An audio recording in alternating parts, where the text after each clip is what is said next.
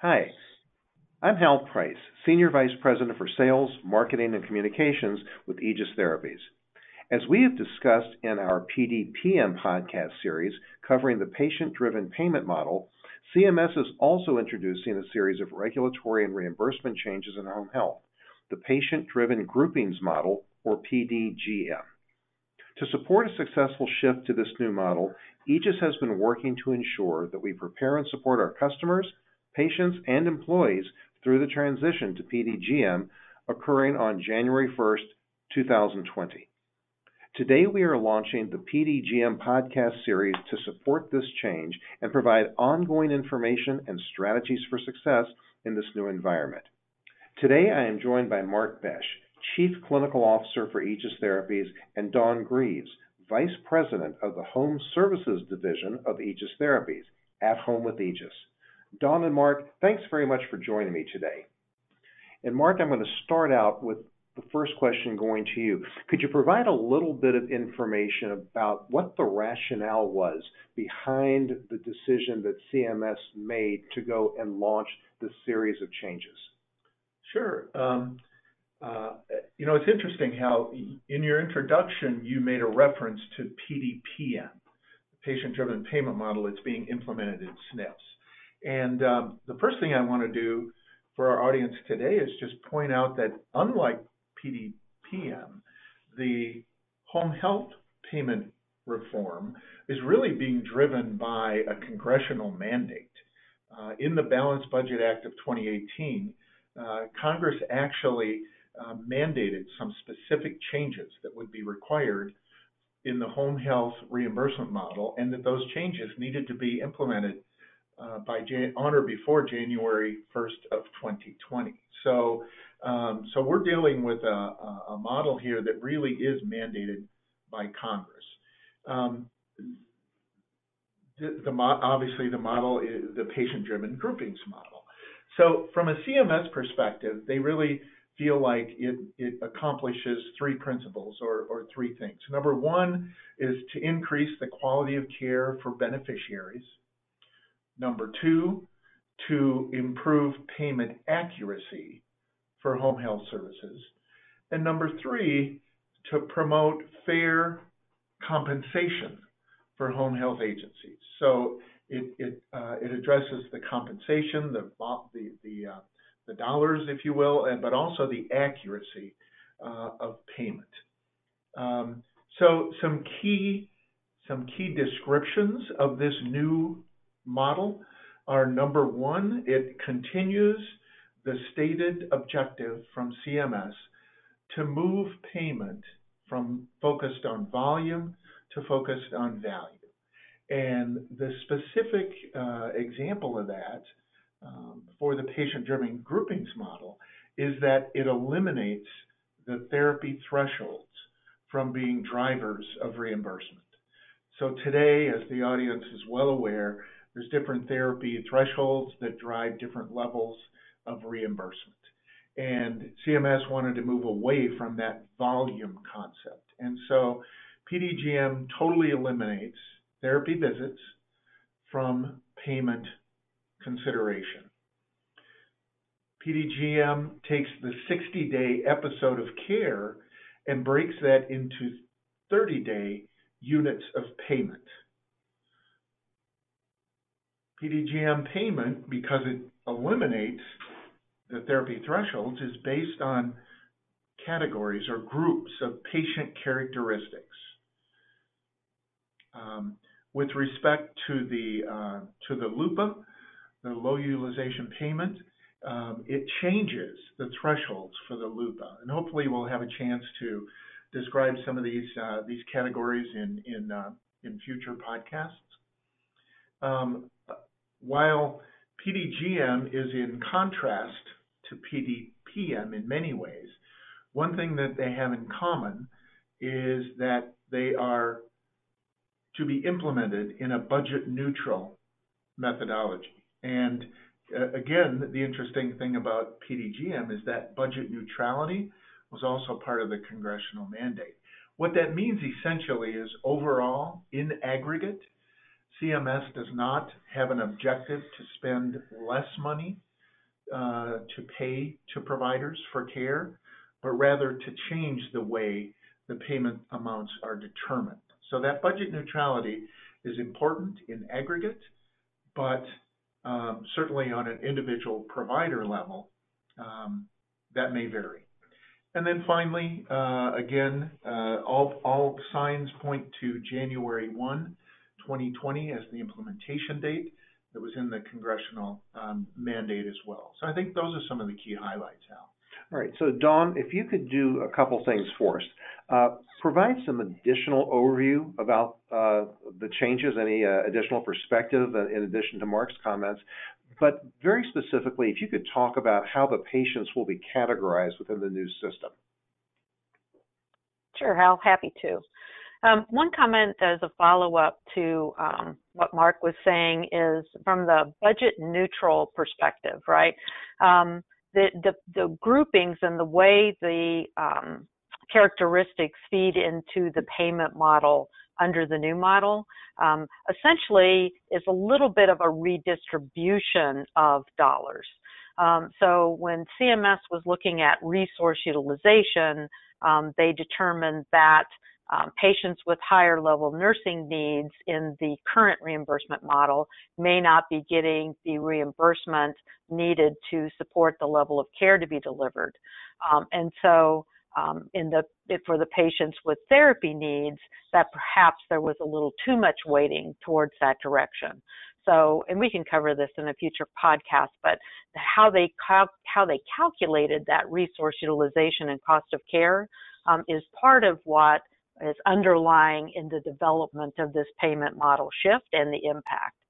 Um, there are there are five primary characteristics that develop the HHRG or the home health resource group that will determine payment for the individual patient. With this model, there's the possibility of 432 different combinations um, of that HHRG. Um, so those characteristics that feed into that are admission source, which can either be uh, a community admission, so discharge, uh, not discharged from an institution, but admitted directly from the community, or an institutional admission. And an institutional admission is defined as a discharge from an acute or um, post-acute setting within the last 14 days prior to the admission to home health. So that's the admission source piece.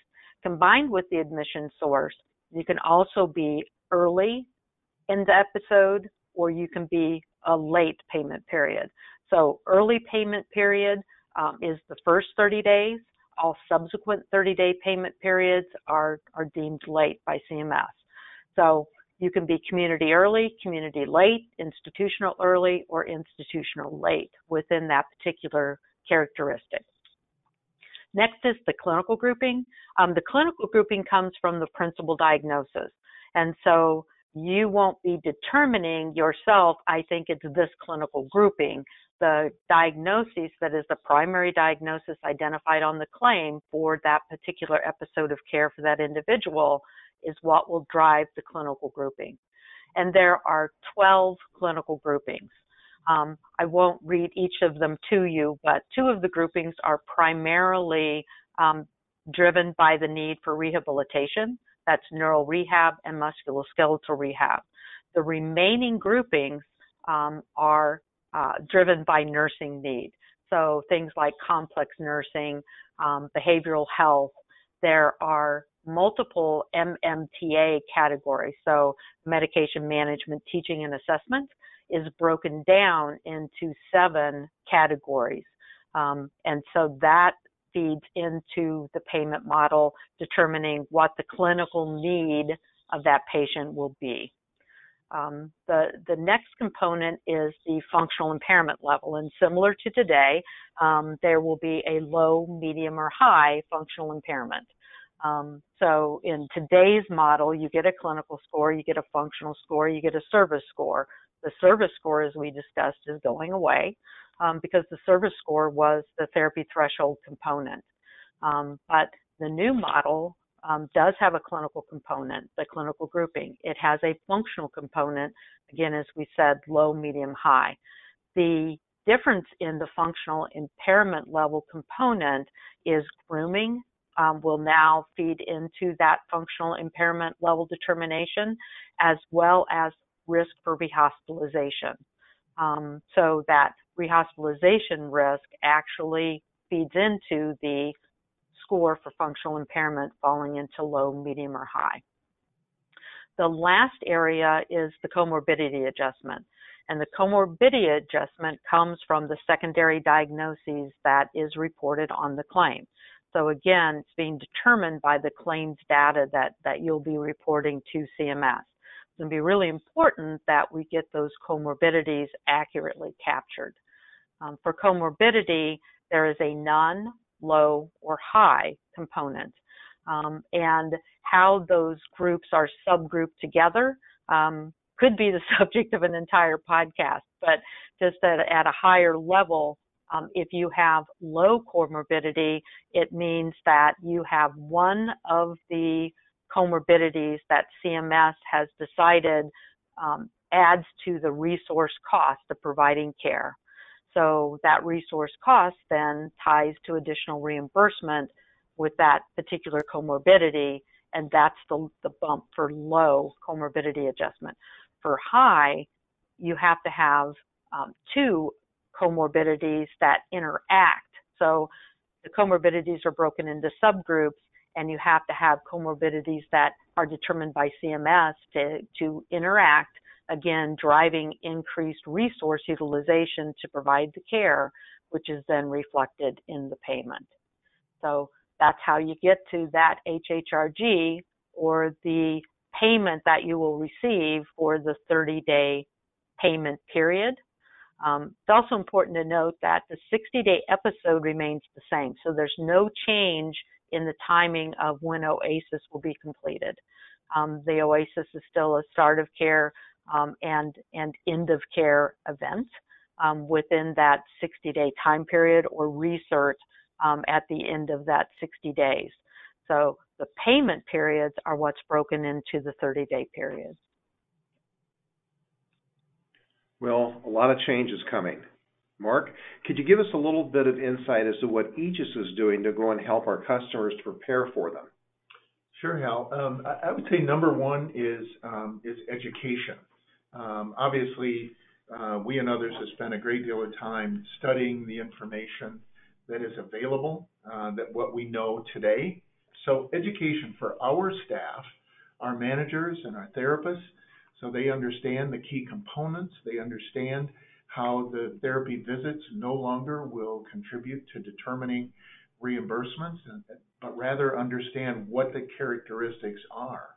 And, that leads me to, you know, additionally, focusing on because of those characteristics and because uh, there many of them are drawn uh, from uh, the OASIS and uh, and information that therapists can help contribute.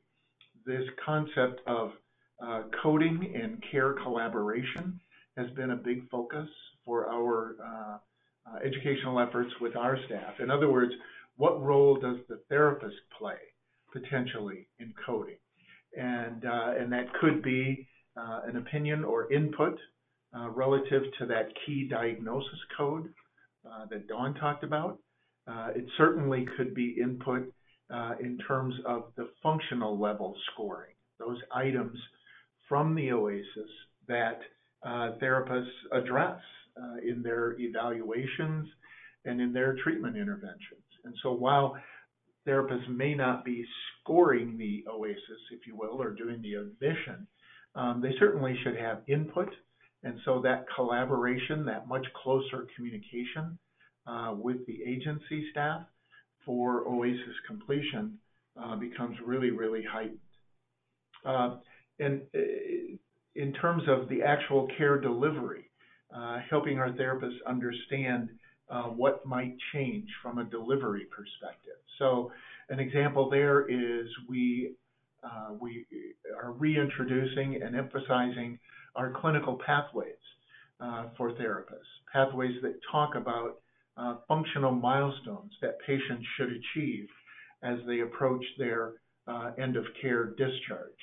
and, um, and how those functional milestones translate uh, across uh, different environments, um, including obviously uh, patients who are at home. Um, the degree to which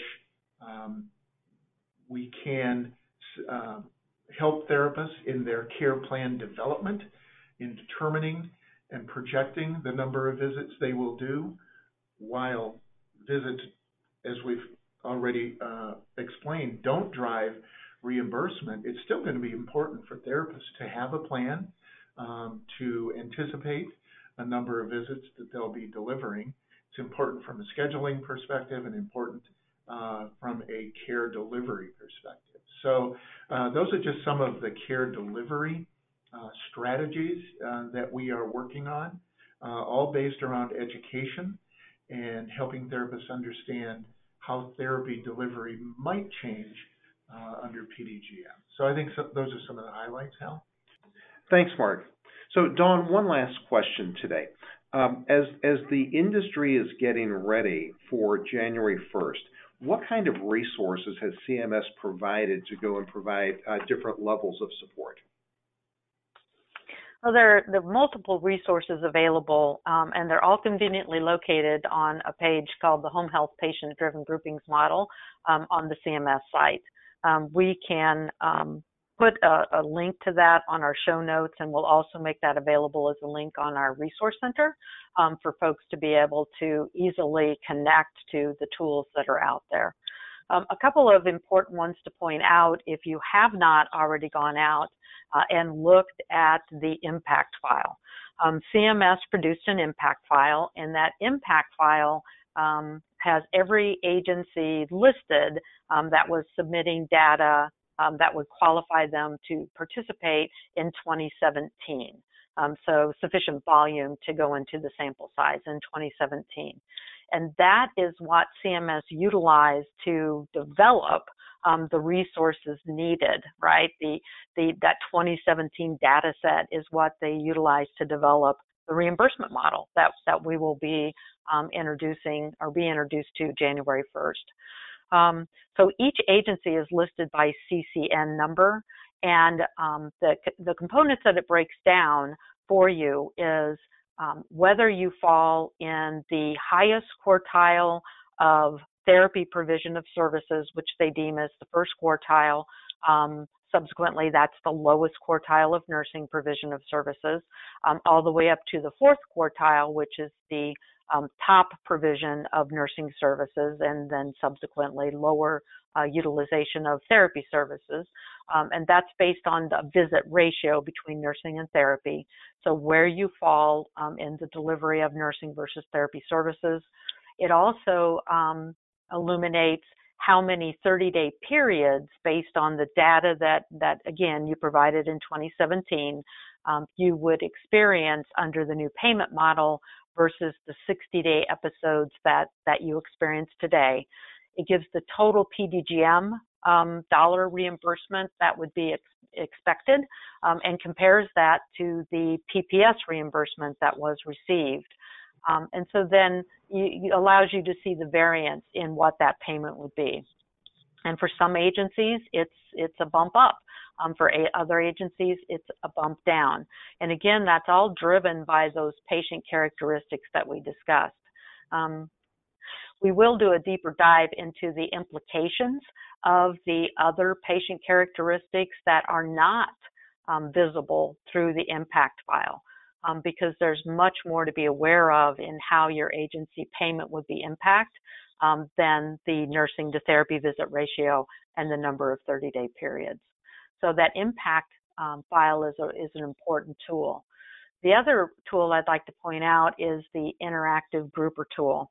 And um, the interactive grouper tool actually allows you to better experience the characteristics of the model. And by that I mean it allows you to enter um, into an Excel uh, spreadsheet um, the patient characteristics that uh, of a patient. You could choose a patient that you have today on caseload.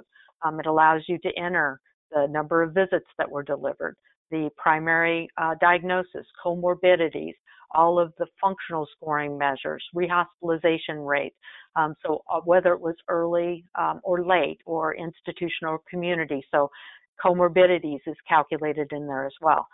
So you can enter an individual patient and you can see it'll calculate for you what the 30 day payment would be for that patient consisting of all of those characteristics.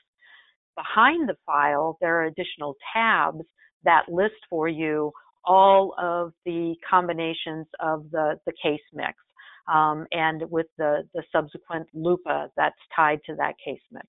Um, it also lists for you all diagnoses that crosswalk into the first diagnoses, as well as the comorbidity diagnoses and how they subgroup together. So it's a good, if you're a hands-on learner, uh, it's a good interactive way to further kind of explore, understand um, the, how the model and the, and the pieces fit together. Um, and one one thing about the diagnosis, the primary diagnosis, I wanted to comment on, and you know, um, as as Mark said, collaboration between the disciplines to that primary diagnosis and to the comorbidities is going to be really important um, to be sure that we're accurate in the coding that goes in, but also um, from the standpoint of therapists understanding the primary diagnosis and documenting to the primary diagnosis. One of the areas that CMS has scrutinized um, in, in, today's world, as we know, is the therapy thresholds. And they will use high therapy utilization of an agency as a reason to, you know, to pull to pull some charts and, and take a look at the utilization. Um, so looking for is it substantiated? Is that care substantiated? That's one of their triggers. In the new world, um, I think that one of those triggers will be the diagnosis grouping. Because the clinical diagnoses um, groupings are worth varying amounts, I think they will be looking at folks who have a change or what's perceived as a change um, into higher uh, reimbursing clinical categories as well as those comorbidities since two of the clinical categories are driven by therapy utilization, right, as the primary reason for the episode, and the remainder are driven by nursing utilization, we certainly know that those patients, those high nursing need patients, have therapy needs as well. But we're going to also need to know that our therapists are documenting their care and the purpose of their care to that primary diagnosis um, so that those things tie together and tell that complete story. Thank you, Dawn, and thank you, Mark, for your time today. We appreciate all the information you've provided to us and would like to thank our listening audience for tuning in. And please be on the lookout for our next podcast, which will be coming up shortly, where we will be looking into various components that make up the plan in a more detailed fashion and discussing strategies for success as we enter the new payment model. Thank you.